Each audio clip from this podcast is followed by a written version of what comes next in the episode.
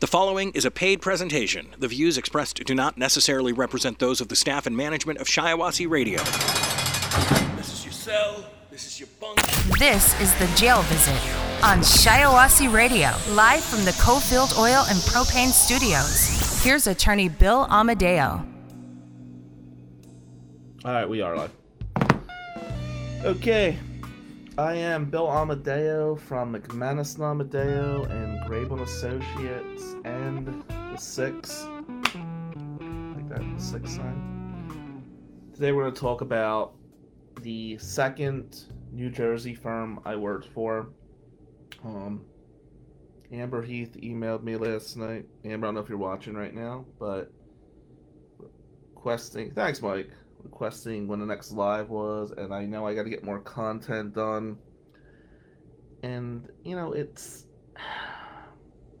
Mike told me to, and, I, and Mike, I look up to you, and I follow you on this concept of trying to speak from the heart. And sometimes it's easier to just put on a facade. I mean, I think my whole life I've been masking shit, right?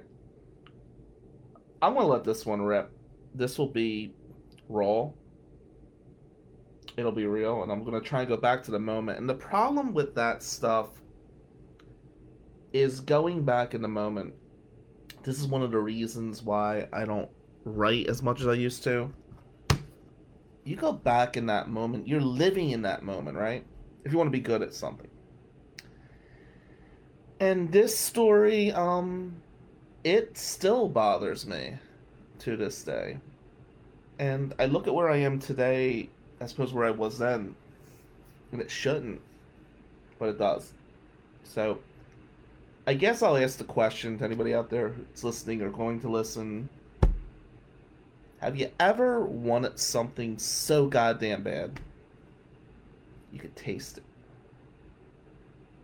But in reality, you really didn't like the taste? It's what people told you you were supposed to be what you're supposed to do, or how you were supposed to look, or how you're supposed to act. You're supposed to date this girl. You're supposed to get this job. You're supposed to do this or that. And, you know, I think we lose originality. But I will tell you, back when I graduated from law school, I really wanted to make Aunt Mary proud. You know, mom died a couple years earlier, and I'm at this point in life the economy sucks. You're talking 2008, 2009. And being this big time lawyer in Jersey, that's what you were supposed to do. That was it. And I was fueled by anger. And when I say fueled by anger, I mean anger from people I grew up with. I mean the anger that just completely you want to choke somebody out. All these people said you were shit teachers, professors, exes, people that were supposed to be your friends, people you worked with at the casino who are really rooting against you. And you're fighting. And you're back in Jersey and you land with this firm. And the first firm I worked with, I won't mention her name because that would be litigation. I busted my ass. Like, I bled for them and I started working with them when I was still in law school, and I was working with them remotely. And the two partners were having some drama, and I'll just leave it at that. And one of the partners fires me. And he basically told me, I told him what was owed to me. He goes, How much are we owed? Do we owe you? And I gave him my hours. And he goes, Ah, you know what? I'm not going to pay you and sue me. Now, you don't start your legal career by suing established lawyers. And I knew that, right? I mean, intellect was never an issue.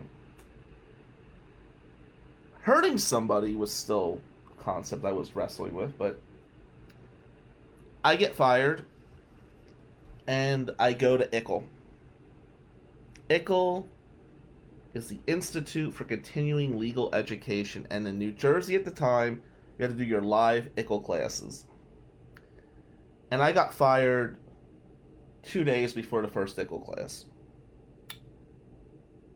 And I can't tell you what it was like going to these continuing legal education classes being unemployed. I'm going to Ickle without a job. So I'm always a worker.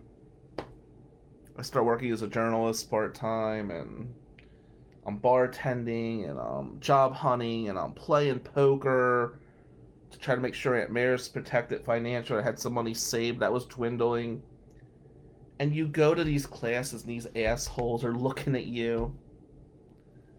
These upper middle class pieces of shit who I'm proud to say I stuck up their ass today, but back then they got their suit and tie on and they're coming from their jobs and here you are, you can't wear a suit and tie to this thing because um you're coming from your bartending gig. And you're sitting there and you're taking notes in like your bartending uniform while they're all suited up. They're laughing at you, right? Like even the ones that knew you, they pretend they're cool, but behind your back, little chuckles going on. oh, what firm's he working with? And um, you're kind of lost. And then you start wondering, was this all worth it? The brutality and the financial aid debt and everything you overcame in your life to be a New Jersey lawyer, and you're sitting here unemployed with a group of assholes who never had a tough day in their life. They're chuckling at you in this auditorium. You're pissed. And I call Scott Zolber. I call Scott easy. Look, man, I need to get a legal job, and I'm not making any headway whatsoever. He connects me with a local lawyer. We'll just call him Bob. We'll change that asshole's name. Bob is an Italian from Jersey that went to Cooley. Italian, Jersey, Cooley. This is kind of like your role model, right? I mean, you were this poor Dago from Jersey. Can I say Dago? I think I can because I'm Italian, right? Or would that be um politically incorrect? Okay. So I am the poor Dago from New Jersey who connects with this guy, right? We're boys. And I went for the interview a couple days before Thanksgiving. And at the time the job market sucks. I mean it just it's bad. You know, economy just blows. And I told Scotty that I have to separate myself from the crowd. I have to do that. And it's so weird because at that time in life, I'm believing you have to separate yourself from the crowd. And then today, I walk into a goddamn room, I just separate myself from the crowd. I don't know if it became learned behavior or what, but back then, this was it. I looked this was my last chance. So I go to this interview. It's a couple days before Thanksgiving. And I buy this new suit that I can't afford. I gotta look the part, right?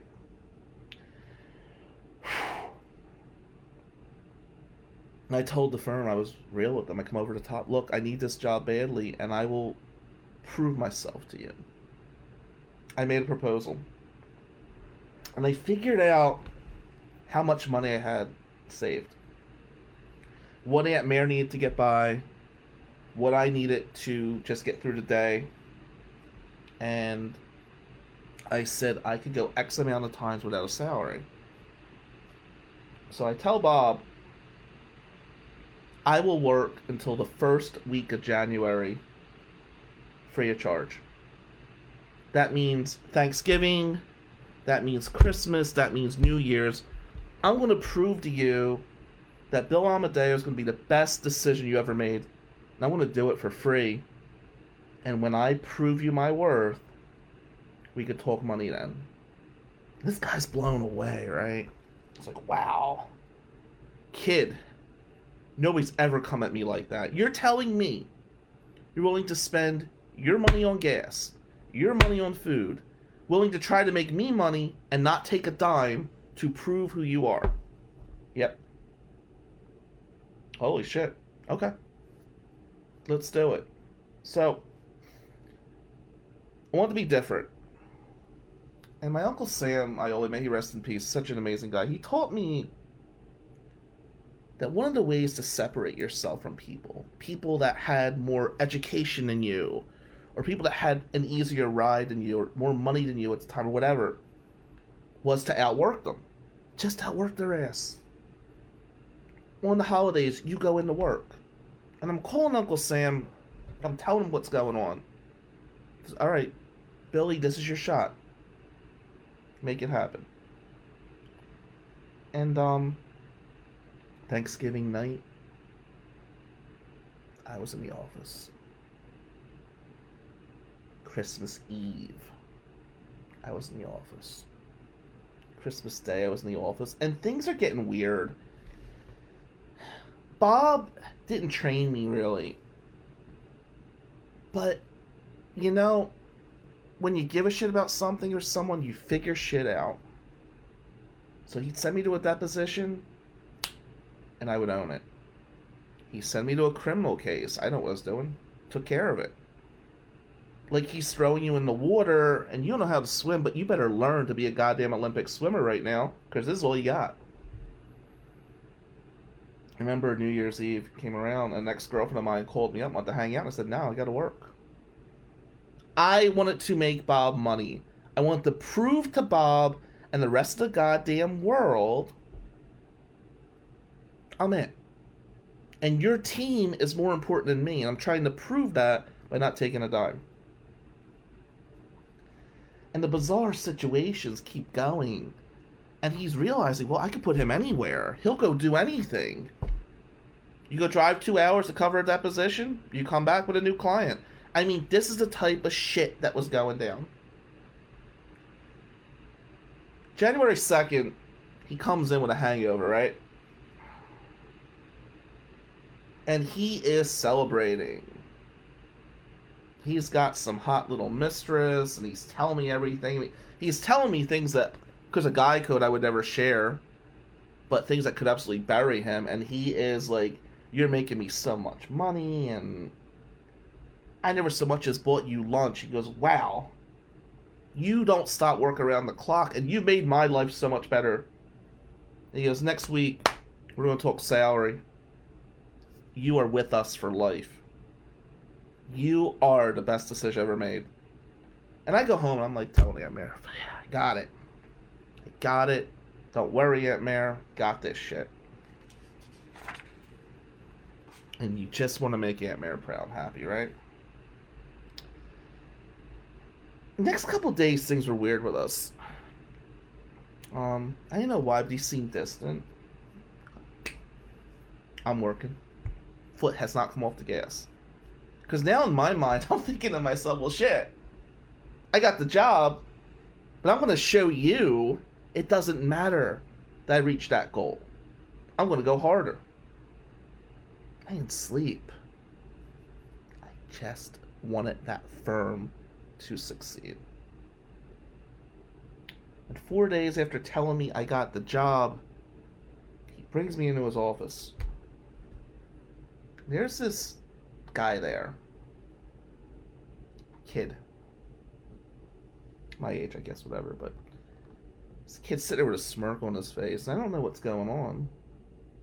We'll just call him Greg. Bill, meet Greg, Greg, meet Bill. And he goes, Bill, have a seat. And he goes, I don't know why he did it like this. Maybe he didn't know what my reaction would be. I don't know. He says, This is Greg. And, um, Greg just graduated from Rutgers. And I'm really sorry, but the job we offered you is going to him. And I'm like, What? You did amazing things. And he didn't say, hey, here's a few thousand dollars for your trouble. He didn't say, thanks for all the money you made me. He didn't say, thanks for covering me when I was out in the town. What he said was, you're tough. You'll land on your feet. It's been a pleasure working with you. Good luck. And I'm sitting there like, huh. And this asshole, the Rutgers grad, He's got like the smirk on his face. And his girlfriend's outside waiting for him. She's a lawyer across town. There was family politics going on. And you're you're in this moment, right? And I guess now I have money, but I don't feel like I've ever been one of them. I feel like I'm a ghetto kid that somehow just did okay financially because I don't like those people. And I'm watching this kind of rich upper middle class people and they're laughing, celebrating this job that he got just because he passed the Jersey bar and graduated from Rutgers. And I'm realizing at this point of life, there's nothing I can do. First, you're angry. You want to put your fist through a wall. Then you're confused, right? So now you're broke. And more importantly, you're broken. I don't know what to do. It's like everything you worked for was right there. I got it. And then somebody just pulls that shit from you. And you're thinking about your life at this point. What do I do? Where do I turn? And I decided to come back to Michigan, and things took different turns, obviously. But at that moment, I said to my aunt, who's bawling her eyes out, doesn't understand why this is happening. I said, I gotta go back to Michigan. I'm sorry, Aunt Mary. I'm gonna take care of you financially. I don't think I'm ever going to be who I need to be in New Jersey. I just don't feel it. And I think I had to pass the Jersey bar as more of a mental health therapy situation. Like, I had to tell the assholes in Jersey, I'm to pass the toughest test you fucking got. And boom. Then I'm to go. And, um, I started this tutoring company and things happened. And then one day, by the grace of God, I met Scott Grable. And you've heard that story, you'll hear different things about that. And Scott changed everything for me. But um Bob called me I guess a year or so ago. And he offered me a large sum of money to come back to New Jersey and run his criminal law department that he wanted to build around me. You know, I gotta tell you, you should never feel like second best in anything. Not your work, not a relationship, nothing. And he offered a large sum of money. And as he's making this offer to me, I'm thinking back to when he hired the smug Rutgers asshole 12 years earlier or whatever, who's now disbarred in New Jersey with a cocaine problem. Um, and you could find his girlfriend screwing any attractive lawyer in the area. But I digress. I guess I'm still a little bitter now. Um, and he made this offer. Come back to Jersey, you do this Jersey, you do this Michigan thing, and I said to Bob, knowing he was a basketball fan, and I mean no disrespect to Sam Bowie, but I said, remember when Portland picked Sam Bowie over Michael Jordan? He goes, yeah. They did a lot better than you did in this situation, bro. Take that money and shove it up your ass. I want nothing to do with this. And he's stunned. And he's like, I'm offering you good money. Because I'm ready to mortgage my house to bring you back. Yes, of course you're willing to do that today. Back then, you didn't even pay me for my fucking time. I don't know, man.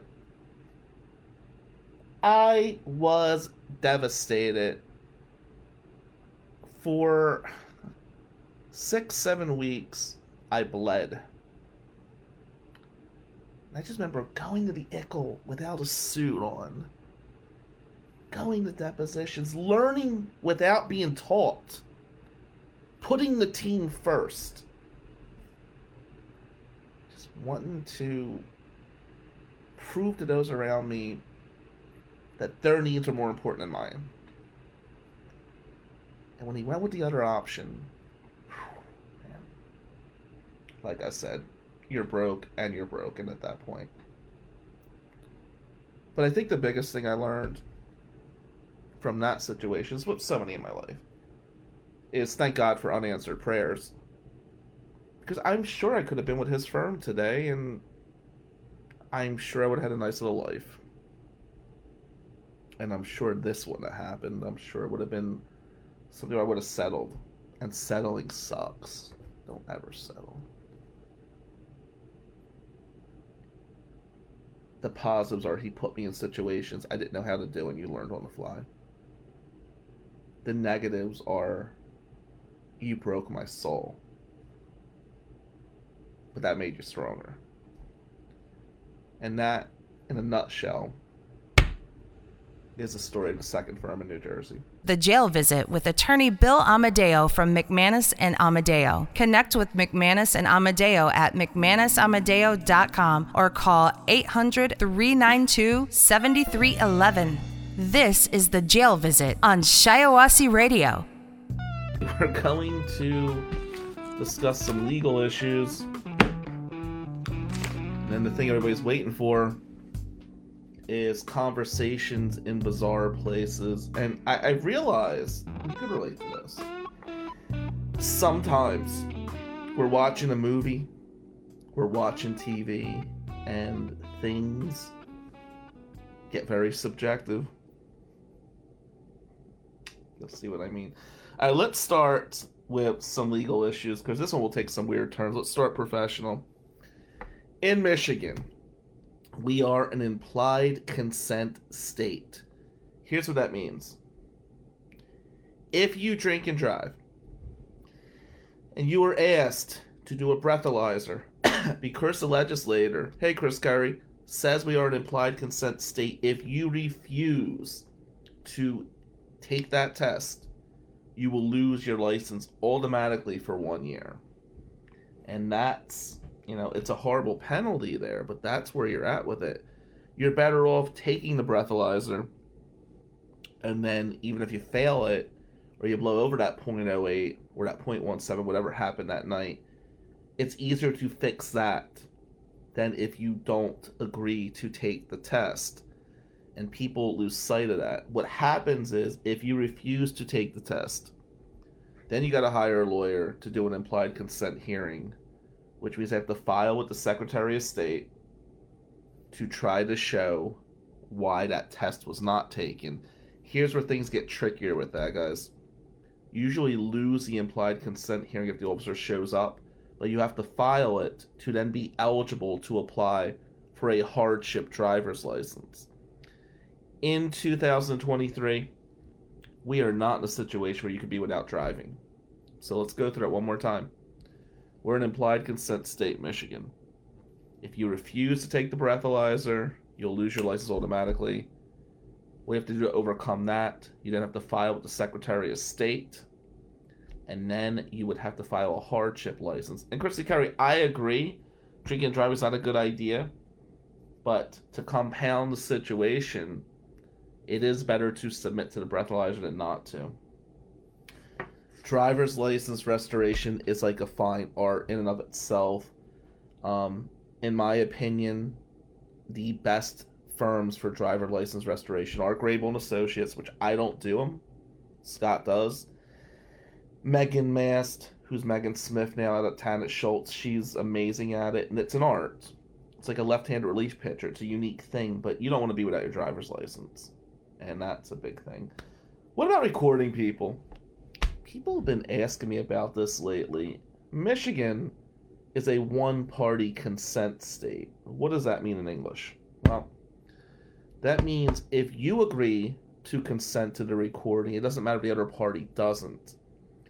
You got to be careful in other states because some states are two party consent, which means it would be illegal. And there's these eavesdropping statutes that come into play. Michigan's odd on a few things because you could record somebody without their permission, but you can't read their emails without permission. And that creates a lot of drama. It's actually a crime to read somebody's email without their consent, but it is not a crime to actually It's not a crime to actually record them. And Tina Edgell, yes, I agree completely. I feel Ty Hale has not been given justice, and this is something we will talk about. And I, I don't believe that battle's over, but I agree completely, my friend. You know, and I, when we look at these case laws, we look at these things, Michigan's weird because it's the Bible Belt, right? I mean, it blows me away how a 15 year old and a 17 year old, or hell, a 15 year old and a 16 year old, can have consensual sex in the state of Michigan, and that's a 15 year felony. But a 16 year old and a 40 year old can do it consensually with no penalty at all. I mean, if you're a 40 year old hooking up with a 16 year old, you got some other problems going on, right? I mean, you're unstable, dude. That's messed up you should not be hooking up with a pretty sophomore in high school. However, in Michigan, that's legal unless there is an authoritarian relationship. Like a teacher cannot hook up with a student unless they're 18. But I mean, it's just, it, it blows me away. And I, I learned so much of this in Lansing. I would see these children, these 16 year old girls with these 40 year old men, and it just, that disgusts me. Then I'm confused how two high school kids having consensual sex is a 15 year felony. The system is broken on so many levels. Um, Lady Justice is blind, and you know, it's our job to try to help her navigate. And you know, it, it's a tough time right now. I just see so many cases going on that should not be, and then I'm seeing cases not get charged that should we're in a very weird time with judicial system. And I think the ones that wear the black robes are critical. You know, the jurists are an important part of the process. And the thing about judges, they don't get paid the money they should. Um, you just don't get enough money as a judge. It's a power position. It is certainly a position of authority. You run your court, but for many, it would be a pay cut um, a huge pay cut in that matter. And in the probate court in Shiawassee, people may have heard that Doug Corwin has thrown his hat in the ring. So I want to talk about Doug Corwin for a minute. And I have nothing personal against Judge Dignan. Um, I know there's some issues going on there, and I don't have any firsthand knowledge of it. And my first reaction is when you attack somebody in Shiawassee who I care about, I want to protect them. And I don't like judges being targeted. It's just not my thing. In fact, judges I can't stand, I would always try to protect because I think we're supposed to protect ourselves in this profession. With that being stated, um, Doug Corwin is one of the best legal minds I've ever come across. He's somebody who runs the public defender's office. I think him and Amy Houston do a hell of a job. I'm assuming if Doug wins, Amy will take over that position and she'd be a great fit. Um, Doug's a great guy. He's a great legal mind. And I certainly will endorse Doug um, when he goes for a probate judge. And I can't think of somebody who would be a better fit on that bench. I mean, I imagine in a perfect world, and I know things have to fall certain ways, but Judge Stewart should be in the circuit court for life. And I hope Matt McCone makes a move at district court when the time comes. I'd love to see Doug in the probate court, and I think that would be give Shiawassee an amazing amount of jurists. That would be a cut above. Um, and I think Judge Clarkson somebody I respect a lot, but I think he's about to age out. So if Matt McCone does go for district court judge, I, mean, I certainly support him. And Doug, nothing against Judge Dignan, but I think Doug Corwin is an amazing fit for the probate bench. Um, there'll be an election, and I certainly will get behind him completely. I've learned so much from Doug Corwin. And, uh, yeah, be a good fit. You agree with that? Live audience says yes. So. I mean, if the live audience is supporting Doug Corwin, how the hell could we not? Anyway, now that we're done with the legalese and candidates we support, let's talk about conversations in weird places. I know it's what some people are waiting for. And um I don't know. It's it's weird how certain events can lead you to saying things that were on your mind. I think in everyday society, we all have things in our mind that we keep to ourselves. And I've always believed silence is golden. An old guy in Jersey once taught me you never know how stupid somebody is until they open their mouth. And those quiet people are the ones you got to watch out for. And I've learned this in relationships, I've learned this professionally. The ones that are quiet, you know, they could they could hide some of those crazy things.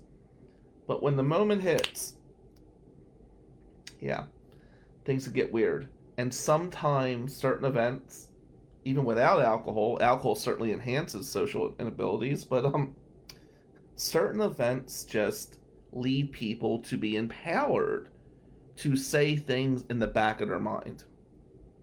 And I'm gonna went over a few of these things today, going over some old journals and stuff, and I don't know. I, I don't know. I'm gonna tell some stories today, and let me say this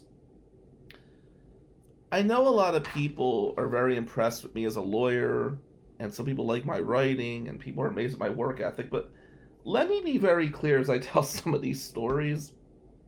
What I do, I'm told I do very well, but you don't really want to turn to me for things outside of what I do.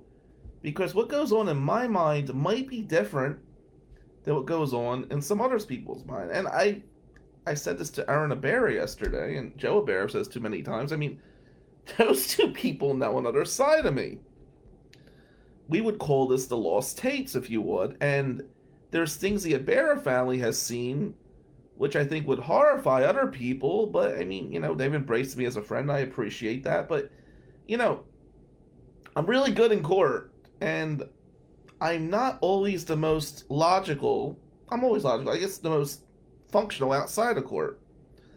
And these stories will share some of that. Catholic friends out there, you know what blessing of the sea means, right? In Atlantic Cities was a big thing. The blessing of the sea was a huge Catholic event where the priest would come out and they would put holy water into the ocean. Now, I'm not going to try to hurt anybody's religious feelings right now, but whatever happened at Blessing of the Sea in Jersey, it was an event, and people who didn't go to church all year they piled into the boardwalk and ah, blessing of the sea. City Press was there and the cameras were flashing and Mayor Whelan was in the boat for the blessing of the sea.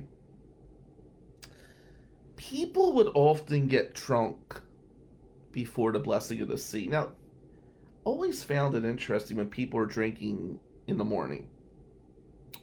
Because you understand, if you start drinking in the morning, I think think of the tailgate analogy, right? um, you start drinking in the morning, and now it's like two o'clock in the afternoon. You've been drinking for a few hours, and things may happen that normally wouldn't happen, right? And I'm with some friends at the Blessing of the Sea, and you know, just let's start with that statement. I am with some friends the Blessing of the Sea. What the hell is going on in my life at that point? But I'm there.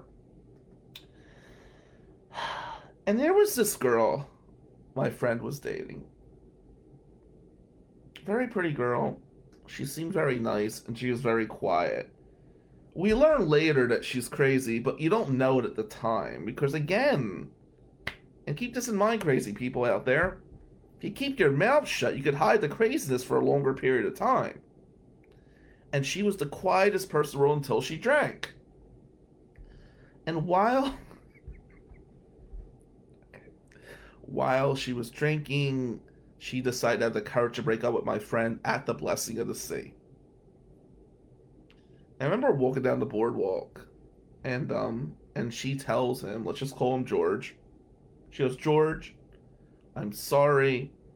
I've been hooking up with two of your close friends, and you know, I I want to tell you today, Blessing the Sea, we're done. Now, I want you to keep in mind, there's four of us walking down the boardwalk, and she says two of your close friends. I can tell you, I wasn't the one she was hooking up with. not do that to my friends, right? And he looks at me initially like, is she hooking up with you? I'm like, no. I'm the only sober one here. I'm the only one apparently not involved in this weird thing. And he starts crying, and I'm like, okay, let me tell you, when a Jersey guy cries over a relationship, I, I don't know. It's just not good, right? It's not a good look. I, I, I don't know. Like, don't cry. And if you're going to cry, you don't do it in front of the other person, right? Come on, guys. But he's bawling his eyes out, crying his eyes out. And she left with these two other people who I'm assuming were the ones she was hooking up with on a regular basis. And now I'm here alone with this poor bastard at the blessing of the sea. And I've learned at this point of life that I'm probably not the one to ask relationship advice to. Because he was crying his eyes out, and I'm patting him on the back. Hey, man, it's okay. You're better than her. Things will be all right. And he goes, You don't understand. I loved her. Like, all right, yeah, whatever, dude. All right. And, but you can't say whatever, dude. You have to, you're trying to lock in on the needs of your friend. And by the way, I didn't really like George that much, but eh, you felt bad for him. We're there at the blessing of the sea. We're not reaching our potential yet. And he's crying and he's drinking. We're watching the water crash. And I'm thinking, God damn, why am I not in law school yet? This is just horrible. But okay. He goes, How will I ever get over this? And again, guys, these are those moments. I, I'm not the one to ask these things to. Because I said, well, she's got an identical twin, right? Yeah. Well, clearly you're physically attracted to her, and if her twin's identical, and he wasn't putting it together, and I'm like, all right, dude, what I want you to do, sober up, hit the gym, put on a nice suit, and go after the twin. Tell the twin you were always into her. He, he took it too far. He ended up marrying the twin. I thought it was good advice. And I've learned throughout the years, again, my relationship advice is not always the best. And that leads me to when I was briefly. Okay. I know, this is going to get twisted for a while, for a while, there was a newspaper back home, and they needed a Dear John columnist, and they asked me to do it. And let me tell you something. When I was Dear John, it was not good. And I said to the editor, you know, I really want to write sports. And he's like, ah, we want you on this Dear John column. And you know, at first it was very conservative. I start, ah, this is what you should do in these situations. Eventually, the editor, who had a real bad drinking problem himself, didn't want to check my work anymore. And he says to me one day, Well, why don't you just do what you want, write whatever you want, you'll be fine. And I'm like, Oh, really? Hm, okay. And you gotta understand now, people are like telling me their deepest, darkest secrets, and and now they're saying, "Well, you know, if Dear John said it, that's just what I'll do." Like, oh, hold on, I don't know. Take the Eagles the points. I don't think they don't. This is not a great idea. It's not a good fit. But the time, you know, I'm working a couple jobs and I'm, you know, I'm working on the side and I'm doing the Dear John stuff and nobody ever knew who I was. But you know, it was weird. You start figuring things out, right? It was a small community there. Like, huh? I bet that's George. You know, one of those things. Um. So things really hit the fan because people were like really listening to my advice. And okay, again, like, why would you take my advice? Because I'm Dear John now. And um, you know, I there was this guy Chris, and I kind of feeling I knew who Chris was, and this guy is bowling. And now this is the time when they start DMing you, and I people are like sliding your DMs, and I'm the Dear John DM, which was like a my picture as Dear John was like an Eagles football helmet, a Kelly Green Eagles football helmet from the 80s. So nobody could figure out who I was. I mean, unless they started, you know, my Facebook headlines start saying things which, if you knew me, like Aaron Aber could have figured out that was Bill Amadeo, but but in South Jersey they couldn't. Aaron, you know, they really they weren't catching on to things, and I'm saying weird stuff, and people are buying into it. And I've always said, once I started winning jury trials, the weird stuff I said became unique. He wasn't weird anymore. That was cool. All right. So this poor guy, Chris, and he's crying. She cheated on me and she broke my heart and I don't know what to do. And I gave this thoughtful reply. And, you know, and it, like, Chris, I understand what you're going through, blah, blah, blah. And I said, what does her best friend look like? And, I mean, so people's. This was my advice, you know? All right, she screwed you over. Go after her hot friend. That'll show her. And my editor's like, What are you doing? You're supposed to be coaching these people through these things. I am! Like, this, this is my idea of coaching. What do you want me to say? We go to therapy? Don't screw it, dude. She rolled on you. Let's get even. Shortly after I was no longer needed the Dear John column, um, I lost that job.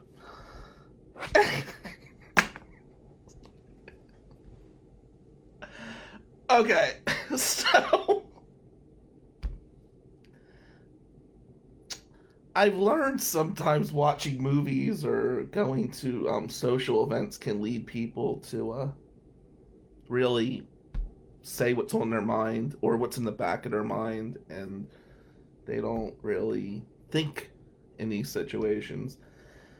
And I guess my first scenario of this that I'm going to talk about today is um Friday Night Lights. And I love Friday Night Lights. It is my favorite movie of all time. And I am uh I'm at my apartment in law school at Village Green. Some of these cool stories happened at the Village Green apartment complex. Shout out to Josh Woodman. and I'm with a couple friends watching Friday Night Lights. And the ending scene, I'll post some of these scenes later. The ending scene in Friday Night Lights is absolutely amazing. Billingsley, Winchell, and Chavez are talking, right? And this scene always gets to me. And okay, back then, let me be clear, I didn't have any money. I didn't have DVR back then. So when you're watching it, you got to watch it, right? And it was not on DVD. I actually was watching it on like it came on like ESPN Classic or something. And I'm excited and I'm watching it with some law school friends. And in this scene at the end, they say, I'm going to miss the heat. I'm going to miss the lights. Me too. And the cars drive away, and it's a perfect scene. And you realize this is it for these guys in some ways, it's the best time of their life and it's over. And they experience this bond, but the bond will never be the same, right? And as I'm watching this, this guy in law school starts crying, talking about how he's been cheating on his girlfriend. He don't know what to do, and he's going to tell her about it. And he wrecked the scene. And I remember, like, I almost like choked him out and it was like, why was that scene the motivator for you to tell us? He could have waited till after the movie was over. You know, there's so many things he could have done, and you're so pissed off as like a second term law school that this guy just wrecked this scene for you. And I don't know, but the scene, and I, I built it up so much, and this was my fault. And I'm like, guys, and some of us saw the movie before, some of us didn't, and I hate people that wrecked the movie before but I couldn't help myself. I was one of those people there. I'm like, this scene coming up, everybody shut up. When they're saying goodbye to each other and it's over, and Winchell throws the football to the kids of the next generation. Holy shit, this is a perfect scene. And it was almost like that was his cue to wreck the scene for me. Now, today'd be no big deal. I'd pause it. I'd listen to your problem. Back then, it was a. It pissed me off. And that term break, weirder things happened. Why do um people at nightclubs feel the need to spill their guts? You guys ever experienced that before? Right. So I'm on term break and I'm back, and we're going to a bar at the Borgata, and there's nothing quite as fun as going to a casino bar when you don't drink. I don't drink, you know that. No, I don't drink, but I'm buying people drinks, and I'm there with my friends, and you know it's weird now because everything's changed. These are people that work till four o'clock in the morning, and yeah, I'm going to bed like ten o'clock at night. Good call, Ashley Williamson. Alcohol plays a role and um, I'm there, and it's like twelve thirty at night, and I'm really tired. And they're all they're just getting started. I mean, they work till four usually, so this is early for them. And uh, this girl, who I always liked growing up, she comes up to me at the bar, and she starts professing her love for me. And she goes, "You know, I've always been into you." I always knew you were going to get out of here, or what really turns me on, and this and that. And that would have been fine, you know, for her expressing herself to me. And I'm like, oh, wow, that's really cool. But, you know, her uh, boyfriend was with her, who was an MMA fighter and a steroid freak. And um, he didn't take too kindly to this. And I, I always kind of wondered, like, this was one of those situations where character and fitness is going to work really against me now I'm going to get in a bar fight at the goddamn Borgata because this chick I knew growing up professed her love in front of her freaking cage fighting boyfriend who wants to kill me now. Not a good look. But I digress. And we moved on, right? I... Anybody ever watched the movie Great Expectations? Let me tell you. It's not really my type of flick but there was a girl I was very serious with in law school. For all the girls I dated in law school, she was the one that I would say she was my favorite, and we were really um. I thought we had a deep connection, uh, very deep connection. I thought, and she wants to come over to Village Green and watch Great Expectations. Well, now at this point, things are improving financially. I got DVDs now, so we could pause and not wreck scenes. Haha. So, the thing about her that was really unique, that really drew me in, was a poor girl. And I thought like we had this insane connection. We were two poor kids. We are going to be big time lawyers and be together forever and um, she wants to watch Great Expectations with me. All right, I go rent it. I'd seen the movie before. I wasn't a huge fan, but you know. And there's this scene. There's this scene in Great Expectations, and I'll, I'll post the scene later. Finn has just sold all his paintings. Now, he doesn't realize that Robert De Niro bought them all for him, but okay. He sold his paintings. And he's walking down the street with a bottle of liquor. And the scene is called Special in Me, right? And it resonated with me. And we are cuddled up on my little Goodwill couch in Lansing, Michigan, watching Great Expectations. And this scene comes on. The scene goes like this. I'll post it. Finn says, Today, all of my dreams came true, and like all happy endings, it was a tragedy in my own device. For I had succeeded. I had cut myself loose from Joe, from the past, from poverty. I had invented myself. I'd done it coolly, but I had done it. I was free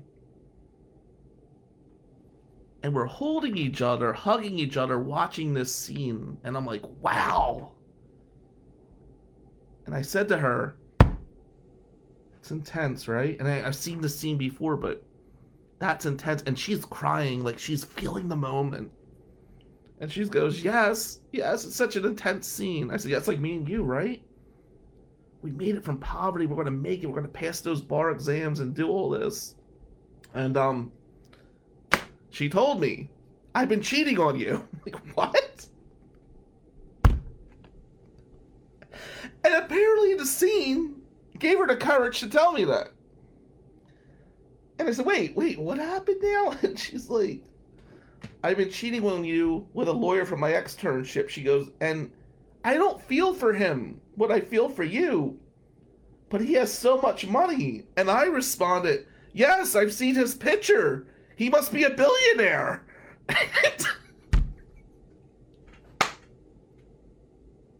and Aaron, remember the conversation yesterday about who's got money? So I'm like stunned. like, he left me for him? Holy shit. And the guy was like 30 years old. He had a lot of cash at the time. I mean, glad I'm more successful than him today. no bitterness there. But anyway, that being said, she broke it down for me. And it was great expectations that gave her the courage to tell me. Um, yeah. She still sends like Rise Against and Gaslight Anthem songs when she's drunk, and um, yeah. That was a really different, evolved into a whole different drama because he he was upset that she was still into me, and he tried to screw up the New Jersey Board of uh, Ethics and that. Some of you have heard that before. Let's just move on.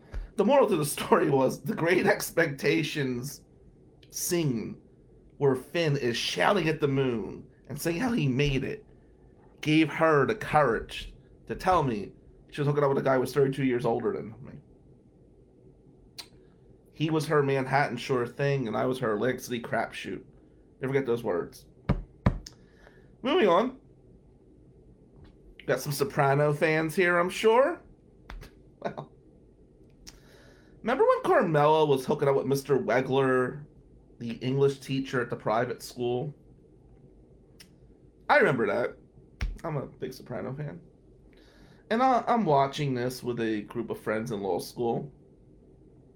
And Wegler, for some reason, he hooks up with Carmela.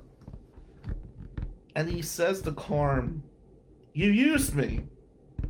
You used the one bit of equity you had, and you got what you wanted out of me. And I'm thinking to myself, okay, so these two just hooked up. And this guy is like talking shit to her. He's probably looking for a way to get out of this thing, but he wants to hook up with her, and I, I don't know. And I'm like thinking, okay, Wegler, number one, you're hooking up with Carmela Soprano. Pro. Listen. This is not a guy working the local A and P. It's Tony Soprano's woman, and you, you might want to pick your spots better, right? Okay. But then you piss her off.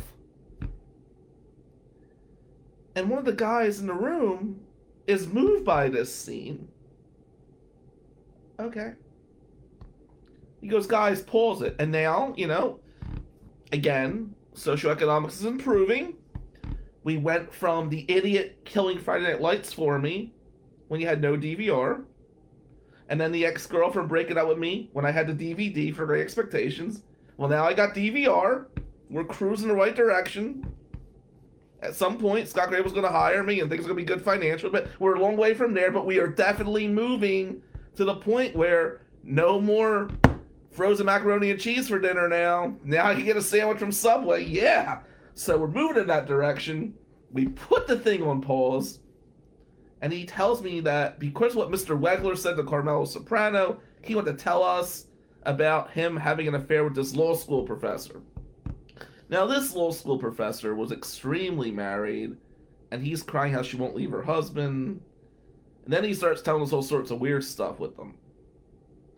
And I gotta tell you, this is one of the few times, because if you knew this professor, and you knew her husband,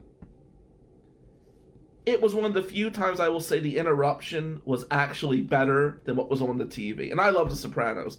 But that story, we will protect names, protect the guilty, but holy shit! It was well worth the pause. I mean, I gotta tell you, in 2005, when I had Friday Night Lights interrupted, a story that good, I would I would have given up Friday Night Lights. This was well worth pausing the DVR and Mr. Wegler talking shit to Carmela Soprano gave him the courage to tell us about this. By the way, to that law school professor, you might want to pick your spots better because it took one weird scene from The Sopranos for him to tell your whole life story. So watch your back there. Lastly, I gotta wonder. Um, I had some people send me some texts recently, and there were some ex girlfriends. And let me say this: I'm Italian from Jersey. Um, and I guess Italian is close to Hispanic. I don't know. I mean, at some point, I imagine all our ancestors were hooking up with each other, but whatever. But I guess by the book, I would check Caucasian. And the people that I was dating that sent these texts are also Caucasian. So I want you to think of a white girl texting her ex white guy boyfriend. And the text were, "Hey, happy Cinco de Mayo!" exclamation point. Aaron, um, this is from I was telling you about yesterday. Those Cinco de Mayo texts got a little weird. I'm getting weird Cinco de Mayo texts, and at first I'm just looking like, huh. Why is an ex girlfriend wishing me happy Cinco de Mayo? They must really be desperate to talk. I don't know. And you're tired and you're working a lot and I start responding. Thank you. I can't believe you remembered me on Cinco de Mayo. And then, you know, work took some weird turns and you're frustrated with this one case, and another Cinco de Mayo text came in. And you might, these people are drunk, right? It's like, I, I get crazy drunk taxes on Cinco de Mayo, Valentine's Day, New Year's Eve's my favorite. I mean, New Year's Eve drunken taxes from exes, that is like, that's a reality show. I saw you on Google, screw you. Thank you.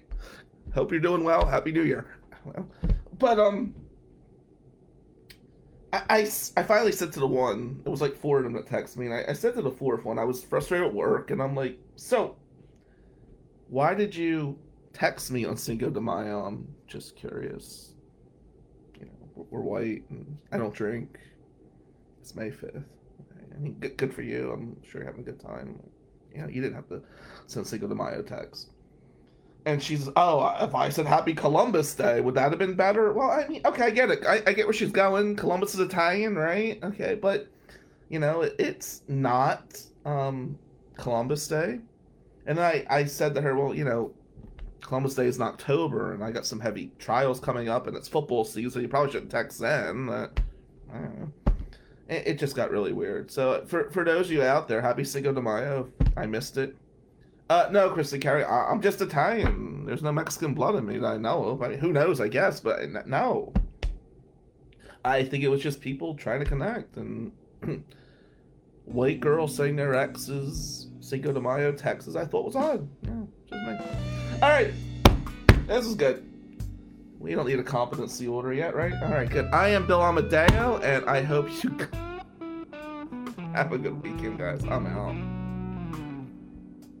The proceeding was a paid presentation by McManus and Amadeo PLLC. Listeners of this program should contact their attorney to obtain advice with respect to any particular legal matter. No listener should act or refrain from acting on the basis of information within this program without first seeking legal advice from counsel in the relevant jurisdiction. Only your individual attorney can provide assurances that the information and your interpretation of it is applicable or appropriate to your particular situation. Listening to this program using any associated website or related links or resources does not create an attorney client relationship between the listener and host, contributors, or contributing law firms. All liability with respect to actions taken or not taken based on the contents of this program are hereby expressly disclaimed. You and your loved ones deserve a criminal defense firm that believes that your life and freedom are worth fighting for. Matt McManus, Bill Amadeo, and the McManus and Amadeo team of attorneys, investigators, and case managers will take the lead with a vast knowledge and legal experience across the state of Michigan to get the best possible result for you. Learn more at McManusAmadeo.com. Schedule a free consultation 24 7 by calling 800 392 7311.